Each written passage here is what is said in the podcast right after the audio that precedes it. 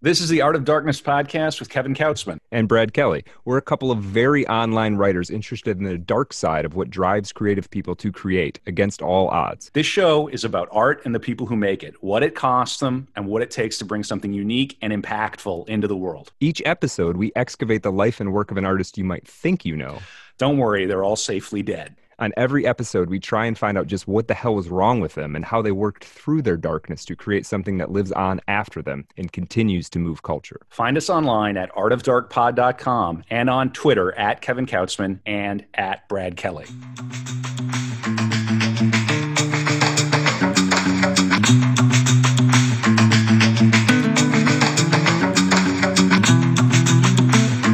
Okay, welcome back to the Art of Darkness podcast, a show about the dark side of creativity. We have got an interesting episode today. It's a little bit different. We're going to do a follow-up on an episode we've already released on the great Pamela Coleman Smith, and we've brought in somebody who actually knows what they're talking about. So wait, what? And I'm not talking about to me. And I'm not talking about my co-host, Kevin Kautzman. Oh, no, of course not. This is a very special Halloween episode. That's correct, of yes. Art of Darkness yes. At artofdarkpod.com. Yeah, really excited, yeah. Brad. Yeah. So I'm going to introduce, we have with us Elizabeth Foley O'Connor, who was gracious enough to give us some time on the pre-Halloween. Tomorrow's Halloween, actually. But if you're an adult, tonight is Saturday, so this is when you're actually celebrating Halloween. So Elizabeth Foley O'Connor is the author of basically the academic biography on Pamela Coleman Smith. It came out in March of this year of 2021. No, is that not right? Uh-oh, she's shaking her head. She's keeping us on track. This is great. That's fantastic. Yeah, Elizabeth. It actually came out in September. It was supposed to come out in March, but it was delayed due to COVID. It came out in July in England and September in the States. Okay, great. And she is she's associate professor of English at Washington College, as well as the director of the Gender Studies program. Okay, and she has, in addition to the Pamela Coleman Smith biography, which we'll have links to on the show. She's also a major contributor to another amazing book that came out. I'm not sure when the Pamela Coleman Smith, The Untold Story came out, but it's a beautiful, is my primary reference for the episode we did. It's a beautiful coffee table edition with amazing images. A lot of biographical material, a lot of archival material. If you like Pamela Coleman Smith, and you should, that'd be a nice Christmas gift for somebody to buy you for sure. So anything else, Elizabeth, that you want to share with, what you're doing right now before we dig into Pamela? No, I think, other than teaching, I'm happy to talk about Pamela, and The Untold Story actually came out in 2018, but it's still widely available. Yeah, and I can't stress enough. The work you did in it is amazing, and the overall package is just I'm really happy to have it. I've bought a bunch of books to do this show, and I'm kind of like giving some of them away and things, and that one's staying. So, yeah, so thank you for that, and thank you for the new book as well. How did you? I guess we'll talk about our episode a little bit, but I'm just curious, how did you come across Pamela Coleman Smith? How did you decide this was something you were excited about, studying? What's the origin story for you? Everybody always asks that, and they assume that I came to Pamela through the tarot deck. And I will say that I first heard of Pamela and saw I will call it the Smith-Waite deck, when I was studying in Amsterdam in the 90s. And I had a roommate that was very into the cards and was constantly wanting to do readings. And I was struck even then about how gorgeous the cards were, and about especially the gender fluid figures that I was not prepared for, but I was not a tarot practitioner. I was, you know, it was just kind of a passing thing. I went on to become a journalist, and then I went to grad school, and it really wasn't until I was finishing up my dissertation, which was on something totally different than Pamela Coleman Smith, and thinking about how to extend it. It was on novels in the 20s and 30s that depict women, the city, and Irish and Caribbean authors. And I started Googling, and I eventually found Pamela's Anansi stories, and I became obsessed with them. And that was in 2011, in November actually, and slowly, over the next decade or so, I became more and more just fascinated. And I initially presented at a conference on her Anansi stories. And then I found out that she, in 1905, went back to and self-published on her Green Sheaf Press, Chim Chim and Other Stories, where she revised some of the stories, not all of them, and became, you know, did a little digging and found out how she was connected to so many important figures of the late 19th and early 20th century. And yeah, I really went off from there. Yeah, that makes sense to me. I mean, I came to her through the tarot, but once I started sort of digging into her life, you sort of realized that there's so many... there's so many connections. She's sort of a node to all of these different things. It's pretty amazing that, and you're doing a great job of contributing to make sure that she doesn't end up getting kind of forgotten to history. Well, this is the thing about this Pamela Coleman Smith episode we did, is that her erasure from that deck is one of the probably greatest crimes of art. It felt like it to me. Yeah. Yeah. And, what is that all about?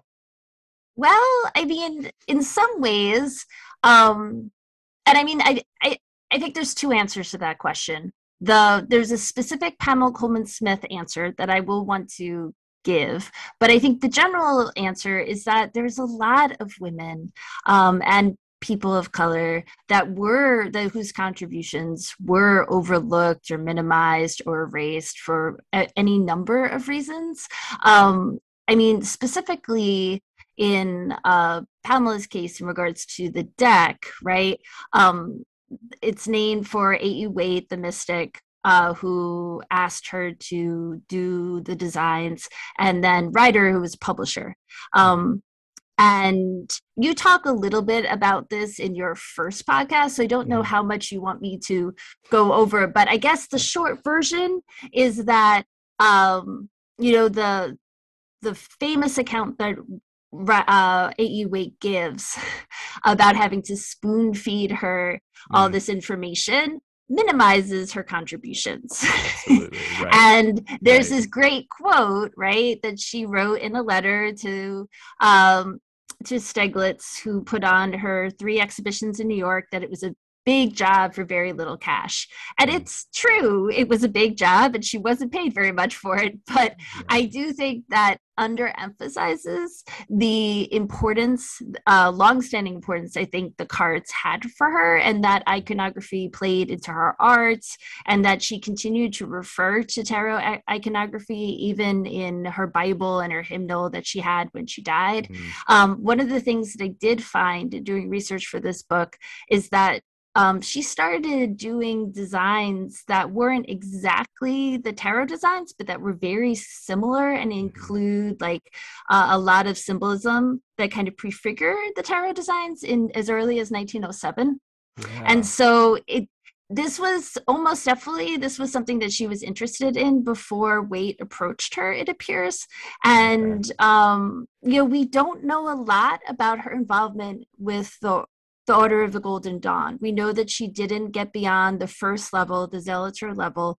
And, you know, Waite kind of very dismissively says that she was only there for the spectacle, that she had to be spoon-fed, that she didn't, you know, she wasn't into the kind of arcane mysticism that he was. But we don't know that.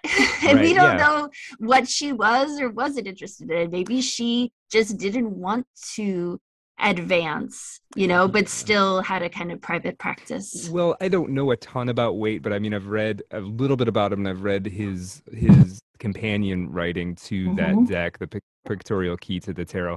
And there's a ego that kind of radiates just from that text. There's some sort of And there's aspects where he's talking about the symbolism, and he sort of says that's reserved for, you know, for people who are more in it. And to me, the way they fit in the page, I think he came to that and said, I don't know what that means. And so just said, well, if you knew as much as you have to know as much as I do before you can understand the deep mystery of, you know, but it reads like he doesn't actually get it. I could be wrong, but I think that's really funny, and I think that's a somewhat fair interpretation. I think that with any kind of occult or any kind of group where there's different grades and there's different material that's secret, there is a benefit, right, to keeping certain things separate. Maybe who knows why, and maybe some of it might just be, you know, this idea that things are separate. Part of it with Pamela is that other mind that he references in that passage, and it's unclear who the other mind is. Probably it's W.B. Yeats, and there was a lot of conflict in the Golden Dawn. I think it would take too much time to go into all of the conflict, but it's split.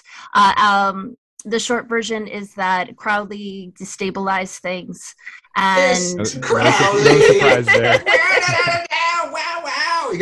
you can't mention Crowley without you got to do the little odd time music. I'm sorry, we had to. I like it. Yeah, that's great. I was going to say, and I'm so sorry to interrupt, but there's so much flimflammery and just, you know, BS and sort of hiding their secrets and blah blah blah. Anyway, I knocked you off, but yes, there's a whole theatrical component to it, and then it gets hierarchical, and then you've got egos involved, and it becomes like, you know, there's nuggets of wisdom in there, and there's BS, and it's almost impossible for the common person to untie those knots and figure out what's what. That's and I would agree. And we don't have, there's no archive, right, where the secret papers of the Order of the Golden Dawn have been fully kept. I mean, there's been a few things that have been released, but Waite and Yeats went into, when the split happened, Yeats and Waite went into different groups. It split off and formed different other groups that were connected. And Pamela went with Waite, but she still, she had an early close mentorship and friendship with Yeats. And it's not that just ended right away. That's no small thing. Yeah, Yeats is a big deal, obviously, and we're going to do all these episodes about Yeats and about. Yes. Oh, cool! Yeah, we'll do a Crowley episode. We're just saving up our power for the Crowley episode. That's right. Do you say Crowley or do you say Crowley, Elizabeth? I think it's supposed to be Crowley. Crowley, okay. I think, but I don't know. That's okay. And so in that split, well, so first I have two things real quick. I just love this period and all of this history, and this business is so fascinating. Is it fair to say that it was a case of them sort of dismissing her as like a hired hand? Like, we hired you to do this work, but you're not going to receive the credit for it. Is that kind of a succinct way of putting it? Like when you hire a typist or something. I mean, he calls her the draughtsman, right? Right. And or droughts person. I think it's Droughtsman, actually. Yeah.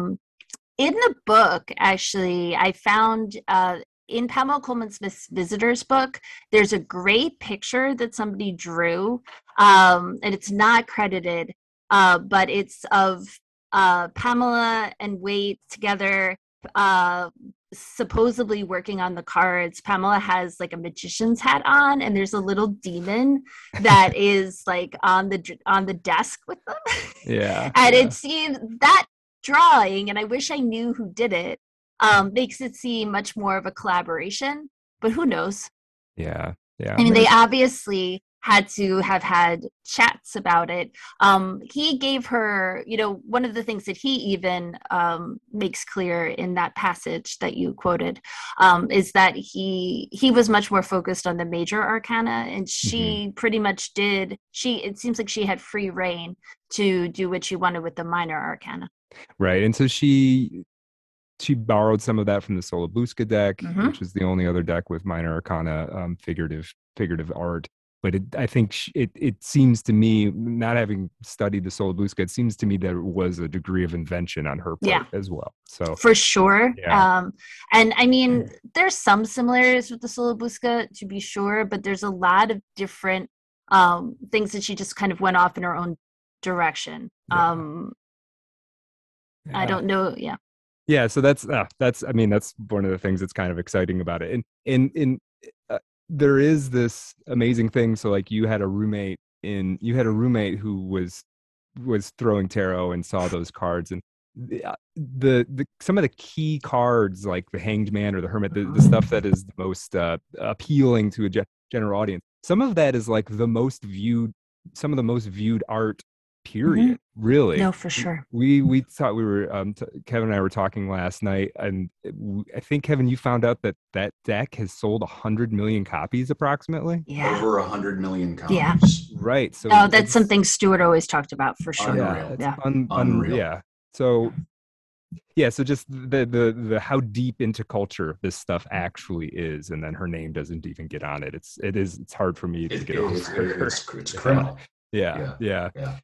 So let's talk about Pamela a little bit. I was reading through your book, and the one thing I like that you dipped into that we didn't dip into too much in the episode was her relationship to Swedenborgianism. Did you say Swedenborgianism? I think so. Yeah, okay. Swedenborgianism. I'm not 100% sure. It feels like an extra syllable. It feels like there's an extra syllable in there. That is a very unruly set of phenomes or whatever it is. Yeah. Is that the right phonemes? Phonemes. Phonemes. Yeah, potato. Swedenborg. It's like it's a Swedish chef here. Right, all right. Yeah, but so I think in our show we kind of presented it in passing, but as I'm reading through the biography now, it seems like not only was her family even more involved in that movement than I understood, she seems to have been even more influenced by it than I understood. Can you talk a little bit about that? Sure. Swedenborgianism? No, and I do think her early exposure to Swedenborgianism was very important, was setting her up from a very early age to be interested in the spiritual. And one of the things that is maybe sets Swedenborgianism apart from other forms of Christianity is that it does have this close connection with the afterlife. Hold on for a second. I'm going to cough. She's let's vamp here. We'll do something under the table here. We'll have I'm sorry. No, that's okay. That's so funny. Remember, the theater of the mind. This is a radio. We're all in a room together talking about Pamela Coleman Smith. Yeah. So there's a primacy on the afterlife. And there's a focus on the afterlife and close connection with those who have departed. And I think that really set her up to be interested in spirits and ghosts.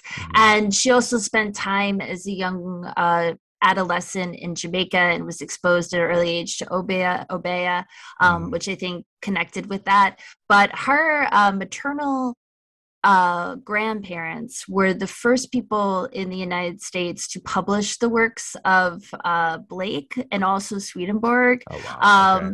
And Blake, I think, is a key link here because Blake was also a Swedenborgianist. Swedenborgianist. Now I can't even say it myself.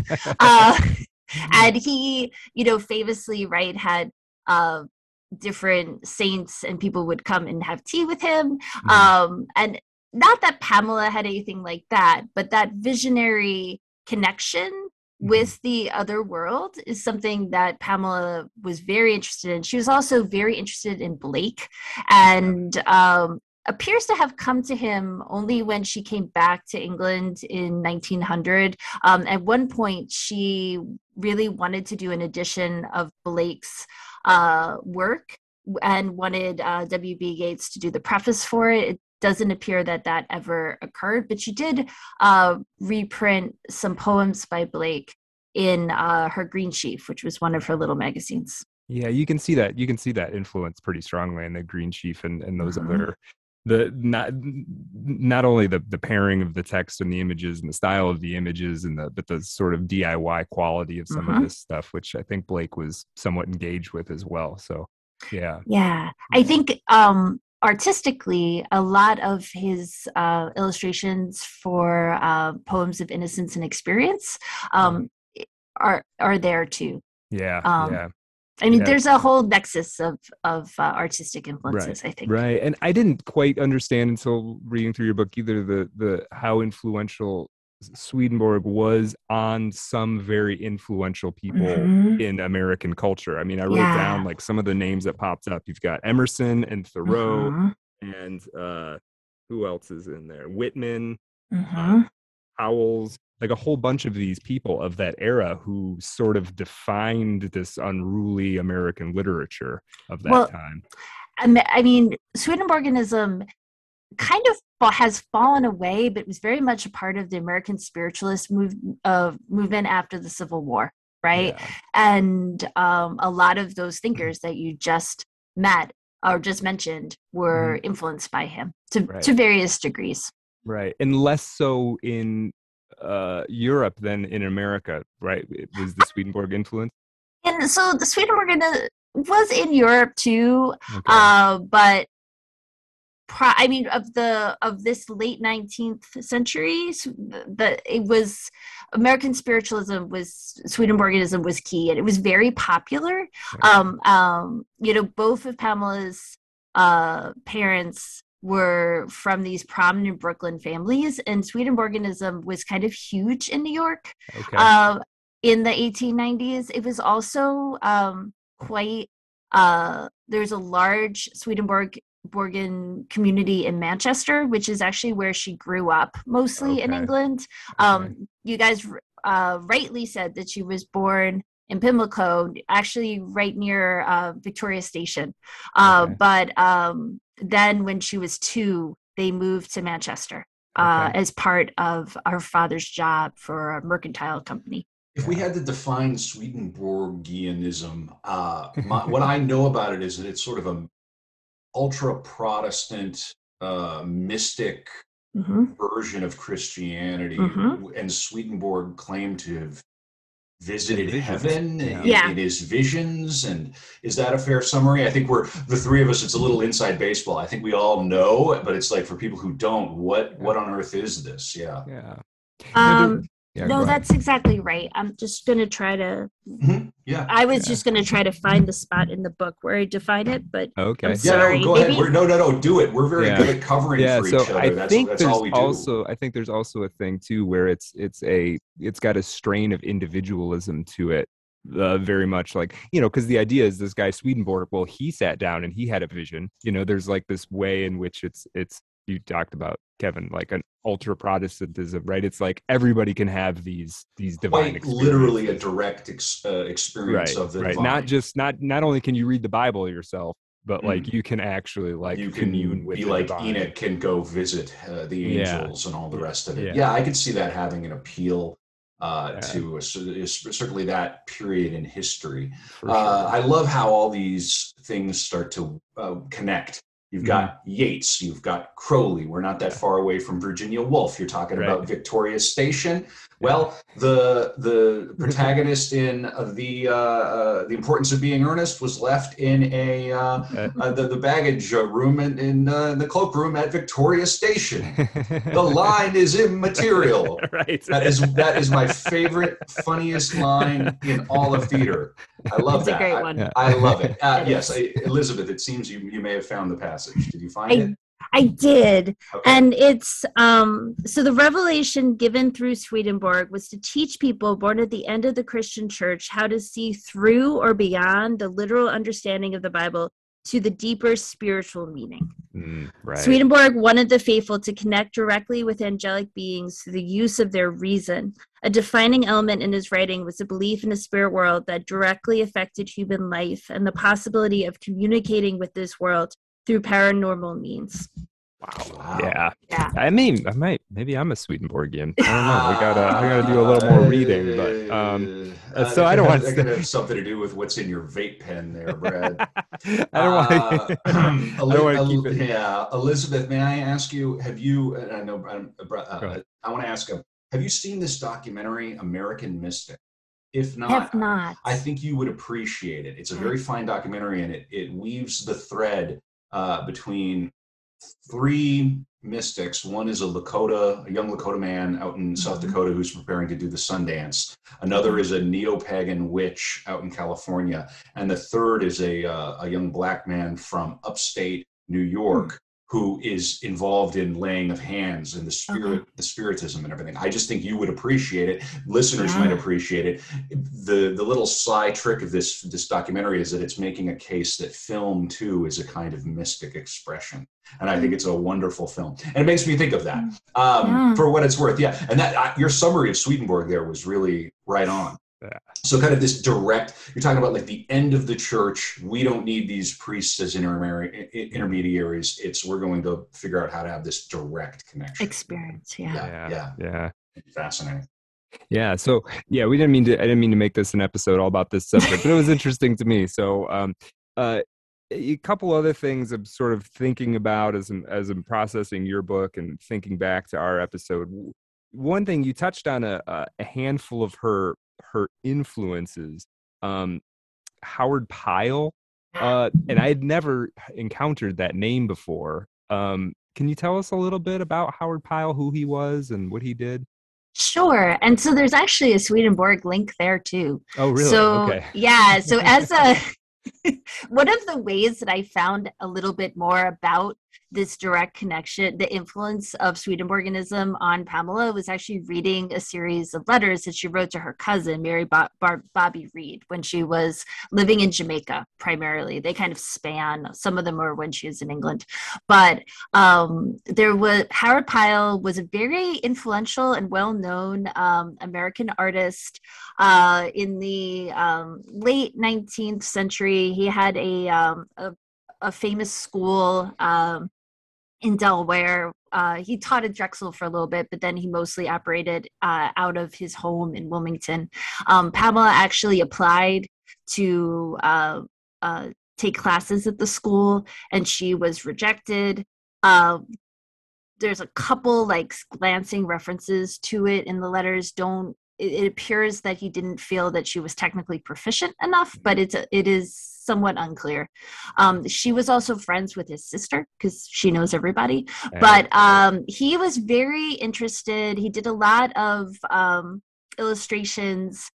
Sometimes he's known as the father of American illustration. He focused a lot on colonial revolutionary subjects, but also pirates, which she was fascinated in as a young person. And other things as well, but he was very influential in getting young artists and connecting them with magazines, and did not look down on magazine illustration like a lot of fine artists did at the time. Right. And kind of in that way, he was opposed. He was very different than the other major artistic influence on her, which is Arthur Wesley Dow, her instructor at Pratt. Yeah. And so he was a more sort of in the fine, Dow was a little bit more leaning towards the fine arts. Okay. Mm-hmm. Interesting. And through Dow, she became aware of a lot of Japanese principles of art. Dow was connected with Fenollosa at he taught he focused a lot on notan, areas of shading. You may have noticed that she did in a lot of her art from the 1890s, especially, but even some of the tarot images, she does a lot of outlining in black. Yeah. And that's a technique that she got through Dow, but also through Japanese prints. I see. Yeah. So this is one kind of other thing. You mentioned that it's possible she got rejected from from Pyle's school because she didn't quite have the technical proficiency. I ran across this quote in your book that I thought maybe you could help us understand what he was saying. This is James Whistler talking about Pamela. He says, she can't paint and she can't draw, but she doesn't have to. What do you think he was getting after with that? I mean, it gets at, actually, in some ways, the largest body of criticism, or and sometimes it's actually praise, but in some ways it's the different side of the same coin in regards to Pamela, that she's so naive and unique and original and quaint and wonderful that she doesn't need to have the same technical proficiency that other people have. Right. It's almost like she's a savant or something. Like she's not really all there, but she can. Right. And it speaks to an indefinable character, something about her personality for sure. But I think part of it, though, is also because all of these people tended to look down on her because she didn't fit into easily classifiable boxes, especially in regards to her race, her gender expression, and also her class. Right. And so so she doesn't make sense to them. She doesn't fit into their spreadsheet. So they kind of just assume she's like, it's easier for them to deal with the fact that maybe she's communing directly with spirits or something, rather than like she's actually a really talented artist who works super hard. Yeah. Yeah. Interesting. Yeah. And why can't you be both of those things? Right. Sorry. Yeah. Right. Yeah. No, you're absolutely right. Absolutely. Yeah. Well, we got to break out of their spreadsheets. No matter what we do. That's what we got to do. If you had to define her class in this world, what do you think that was like? That's very difficult, I think. But it is. I mean, so you do talk a little bit about this in your first podcast. I don't know how much you want me to go over again, but on both sides, her mother and her father were descended from very wealthy and influential Brooklyn-based families. Her paternal grandfather was the first elected mayor of Brooklyn. He was a state senator from New York. He owned ferries and trains and hospitals and all kinds of things. And on her mother's side, they were publishers and they owned a very influential bookstore in Lower Manhattan. But Charles Edward Smith, which was Pamela's father, was the youngest of Cyrus Smith's children. He wanted to be an artist. He didn't follow into the family business, and we don't really know a lot about why they went to England and exactly when. We know that Pamela was born there, but they were married in New York and Corinne and Charles did live in New York on 18th Street for some time due to census records. There is definitely some mystery about her, not so much about her birth, but about what her race is. Was she adopted? Was there something else going on? I think in the biography, and I hadn't read this anyplace else, I think you mentioned that Pamela's mother had made some solo trips to Jamaica, right? It appears that. But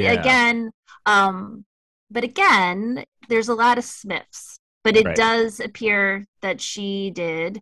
A curious thing, I will say, is that Pamela was born on February 16th, 1878, and her birth was only registered on March 18th, which even for then is evidently a bit of a distance. But there was a birth announcement that was published in a paper in London, 2 days after. So, I don't know. Yeah. Huh. Huh. And she did take a lot of transatlantic journeys, including one when she was 3 months old. And so that also would be kind of unusual. But did they just travel back to New York to see family? Yeah. The amount of travel, she traveled more than like most modern people travel now. Oh, yeah, for sure. Yeah. She definitely travels more than I have in the last 2 years. Yeah, but Yeah, but to answer your question about her class, because I kind of went off on a tangent and I didn't fully, is that so she was born into this definitely wealthy families historically. She appears to have had relative privilege while she was living in England. There was some financial dealings that I'm not going to go into unless you really want me to. There, it's in the book, but they had to leave England relatively quickly, literally in the middle of the night because of financial problems with the company that Charles was working for. They come back to Brooklyn, spend a couple months there, and then leave early the next year when she was 11 to go to Jamaica, where he was an auditor for the West India Improvement Company.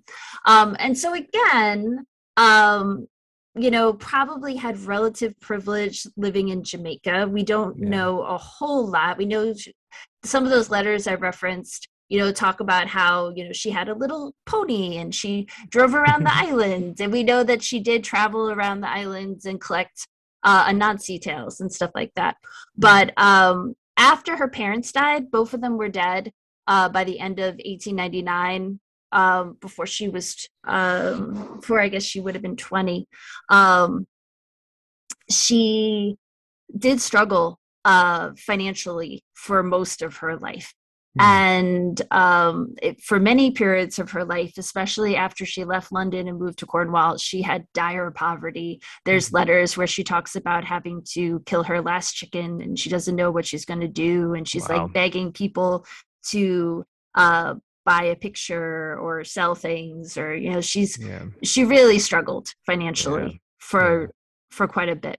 Wow. Yeah. Huh. So yeah, that is interesting. There's something about her. She, not only did people seem to struggle to identify her, like we've talked about, but she was certainly willing to let her identity kind of, I don't want to say she struggled with it, but she was willing to let it wander a bit, I think. Yeah. And that's kind of one of the interesting things about her. What do you mean wander? Well, she's like, she would go as deep into Jamaican culture, not to identify as Jamaican, but to really deeply understand that culture. Mm-hmm. Right. And so she went beyond being an outsider or a visitor in that culture. And then she kind of drifted off to England and very much became, before I started reading this, I always thought she was English before I really started reading. I just kind of assumed she must be. And then to learn these American roots was really fascinating to me. So just that she's sort of a citizen of everything. Right. Yeah. That connection between Jamaica and London and the UK is something that most Americans are oblivious to until you move over there and spend any time there. And if you spend time in the south of London, there's an enormous Caribbean population, many of whom have never seen Jamaica. And most of them immigrated, you know, after the Windrush in 1956, But your point is a good one in the sense that there was a lot of English living in Jamaica. Right. And she talks about them in her letters, you know, interacting with different families and governor and the consul and stuff like that. Yeah. So, Elizabeth, what is your, if you had to pick a project of Pamela's that is either your favorite or you think is maybe the most indicative of what she was like, what would you focus on? Or what would you tell us is like, this is Pamela Coleman Smith as a project of hers? So that's really hard because I think to some degree, just as you were talking about how she immerses herself in different identities, I think she immersed herself in so many different things. I mean, maybe I'll point to the Green Sheaf because we haven't talked about that yet. And I already mentioned Anansi a little bit. And the Green Sheaf is really interesting because it allowed her to bring together a lot of disparate interests. There's, and she was able to connect a lot of members of the Irish literary revival, W.B. Yeats and Lady Gregory and John Millington Singh have stories and drawings in there. And she illustrated a lot of things for them. There's some mystical stuff that's in there as well. With A.E. and some other less well-known members. There's contributions by Lyceum theater people and Edward Gordon Craig, which was Ellen Terry's son, who is a well-respected theater designer and theater theorist in his own right. And then there's a whole bunch of stuff about pirates, because of course she was very interested in pirates. That's pretty cool. But interesting, one of the things that she does not focus on in The Green Sheaf is Anansi, and there's no folktales of Anansi in there. And I've never been able to find anything, mention a letter or anything as to why. And she's not generally one to kind of segment off different parts of her output. One thing that is, to me, is, her Anansi Tales, the first collection she publishes in 1899, and she illustrates a volume of folklore by Seamus McManus in Chimney Corners in the same year. And there's actually a fair bit of overlap between some of the drawings that she does. Oh, really? Not that she's like copying things, but like she definitely saw some connections, I think, between Anansi, the trickster spider figure, and the giant that shows up several times in the Seamus McManus volume. And she's so interested in connections between different things. The last piece of The Green Sheaf that I think is indicative of her is there's a large number of contributions by seemingly unknown or maybe pseudonymous. Is that it? Yes, that's it. Now I can't. Sorry. The Human Torch was denied a bank loan. Is that what is that your? That is the funny warm up from Anchorman. You're right. No, you're exactly right. She has a lot of contributions by women writers. And they're all over the place. Some of them are critiques, obvious critiques on kind of patriarchal points of view.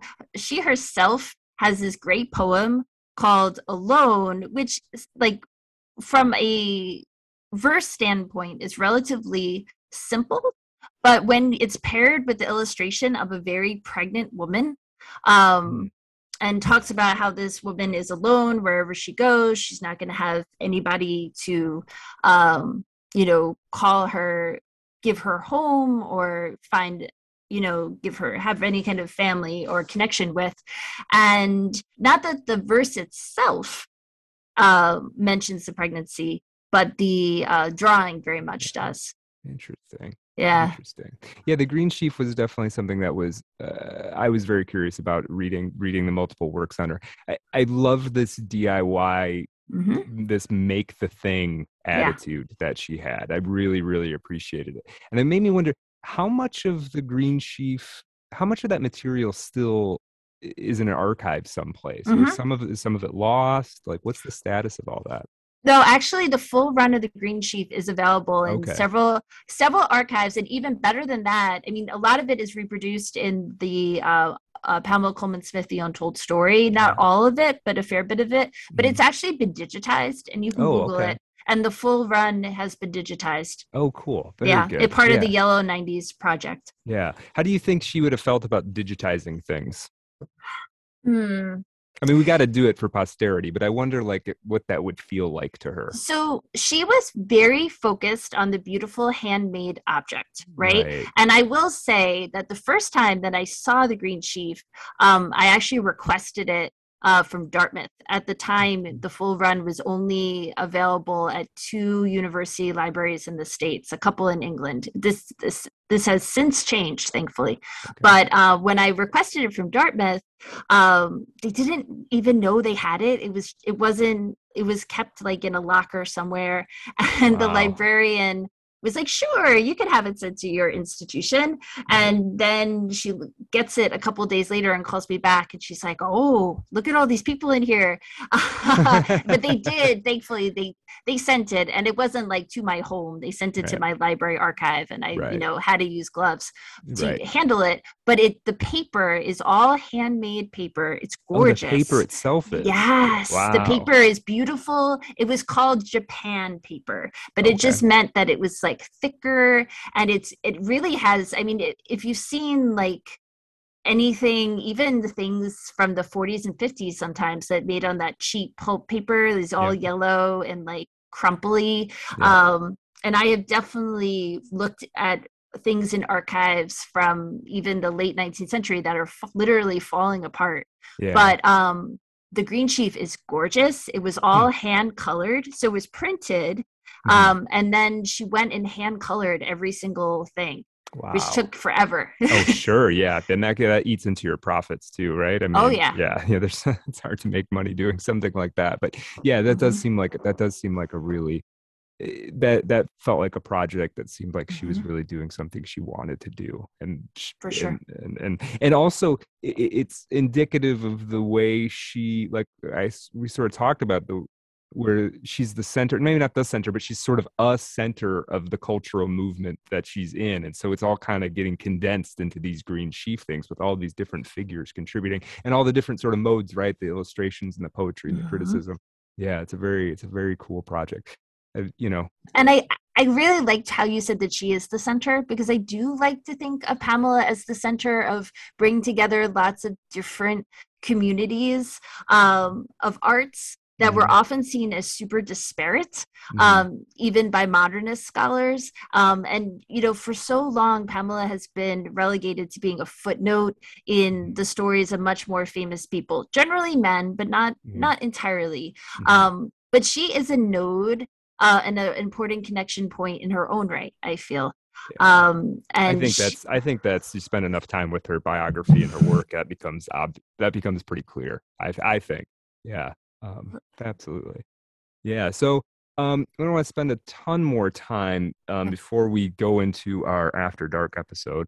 But I think we're going to tease the After Dark episode. So I know there were some things that we want to. Yeah, we're going to have some. What precisely was it we were going to talk about? Well, we can't say it precisely. Well, no, but not precisely. What are we teasing?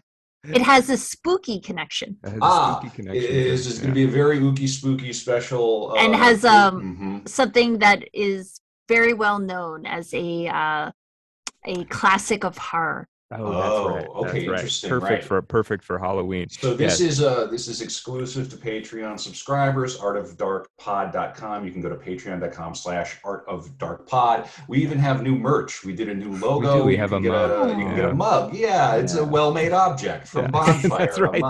Maybe not the same as a beautiful. Yeah, right. Yeah. Somebody will ship it to you. Boy, but no. This is really exciting, and I'm very enthusiastic about this episode because Elizabeth, it's nice to have somebody who's a real, true, deep expert on one of our subjects, who I find, having just spent this much time with and around Pamela and her work, I find almost like a, I don't mean to sound patronizing here, but I have a bit of a grudge on her behalf. Yeah, it's frustrating. So it's nice to add to the exposure, and hopefully we're doing that. Yeah. Brad. Yeah. I feel very much the same way. So I came to Pamela through the tarot. I'm very interested in the tarot, and I definitely call it I try to call it the Smith-Waite deck now. Waite does kind of deserve his name on it, I suppose. Huh? Ryder, I don't think does. Nobody even knows who that Joker is, and Smith certainly should be on there. I got a couple things. Maybe this would be kind of our last question, because this was something that we talked about a little bit on the episode, and maybe you can give us some insight. Late in her life, she made a turn to Catholicism. The one true faith. This is a theme in Art of Darkness, whenever it comes up. I was really just setting up Kevin for his tagline. Yeah, but honestly, it's interesting, right? She starts in Swedenborgianism, and she works her way through the Hermetic Order of the Golden Dawn, and she's touching up against Jamaican folklore, and thereby the mythology and the religion. You talked about Obeah. And then she ends up in Catholicism. And I'm curious what you might be able to say about that turn. Sure. I mean, I could talk a lot about it, but the short version is that it isn't a rejection of her occult interests, right? Okay. Which it has been read at, and I think that's a mistake. Two things. Her Bible that she had before she died, there's sketches of pentacles and cups, along with drawings of Mary and Jesus and different saints. And I think this is really all a part of how she was very syncretic, and she was interested in connections between different cultural frameworks rather than fully engrossing herself in one and then rejecting it entirely, right? I do think that maybe weirdly for 21st century audiences, Catholicism in the early 20th century was definitely drawing intellectuals and artists that were interested in mystical and spiritual connection, right? Even Waite himself, I mean, he was obviously not a Catholic, but his mother was Catholic, and he was interested in some of the more mystical branches and like occult, not occult, but secret teachings of the Catholic Church, right? Okay. And there was so much interest in the early 20th century in kind of getting at the true roots of the secrets of all the faiths, right? Yeah. And there was definitely a kind of number of artists and writers in England, in London especially, who were interested in that, and they were Catholic as well. I mean, she did convert in 1911. She almost definitely started that process probably shortly after she finished the deck in December of 1909 or so. Okay. She did have several friends who were Catholics. We talked a little bit about Ellen Terry, but Ellen Terry's daughter, Edie Craig, who she was very close with and remained close with for most of her life, her partner, Chris St. John, was a Catholic. And there were other Catholics among the women's suffrage organization that Coleman Smith became a member of in 1909. And so that also could have been another way in. Okay. Interesting. Yeah. So yeah, now the way you've laid that out, it does feel like a little bit more of a natural evolution rather than I don't know, some sudden guilt or whatever. There's a famous passage by one of Yeats's sisters that talks about it as this kind of renunciation of her bohemian lifestyle, but it really wasn't. Right. Sorry. Right. No, they're very interesting. So you could be a cool Catholic. You could be a cool, funky Catholic. It's a big church. Yeah, that's true. It's the universal church, right? Mm-hmm. So it's, it takes all kinds. You also won't go to hell if you practice Catholicism. Elizabeth is rejecting. She renounces. Of course I am joking. It's going so well. This is one of the running themes of Art of Darkness is every time it comes up. Okay. Yes. All right. Okay. Elizabeth, so, you were going to say something, I can tell.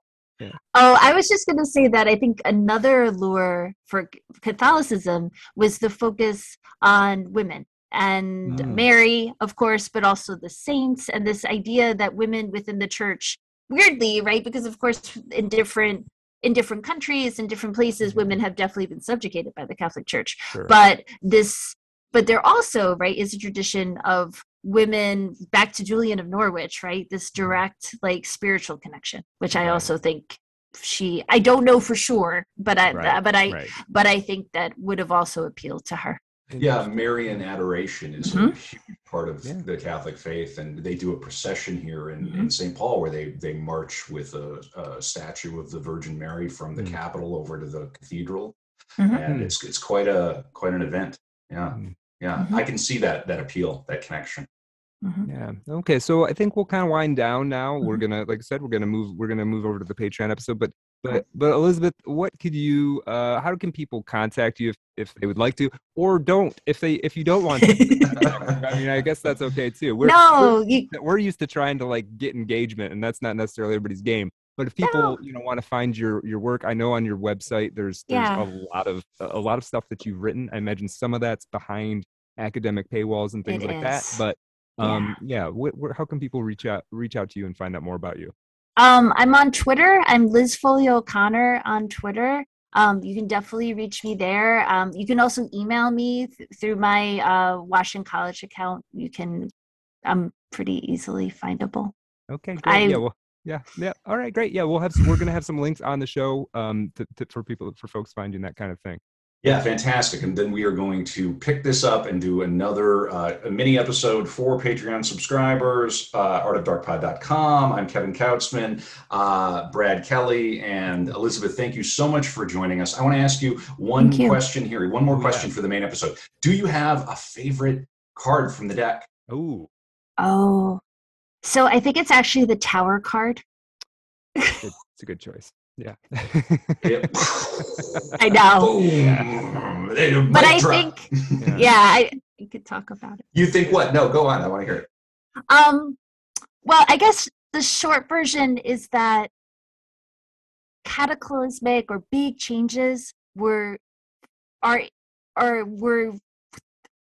throughout Pamela's life, right? And one of the things that really has constantly surprised me and learning more and more about her is how she was able to redirect and reinvent herself, and for most of her life at least, to come back from setbacks and to grow through them. And she was always, one of the things she struggled so much with was publishers. She felt that publishers in New York didn't appreciate her, were shortchanging her financially, weren't appreciating her work. And that's one of the reasons why she started her own press, right? Yeah. And nothing has changed, has it, Kevin? Nothing changes. And that is an inspiring thing. And I think that's a great place to leave this off. We'll pick this up in the After Dark episode. Elizabeth O'Connor, thank you so much for joining us. Thank you so much for having me. All right.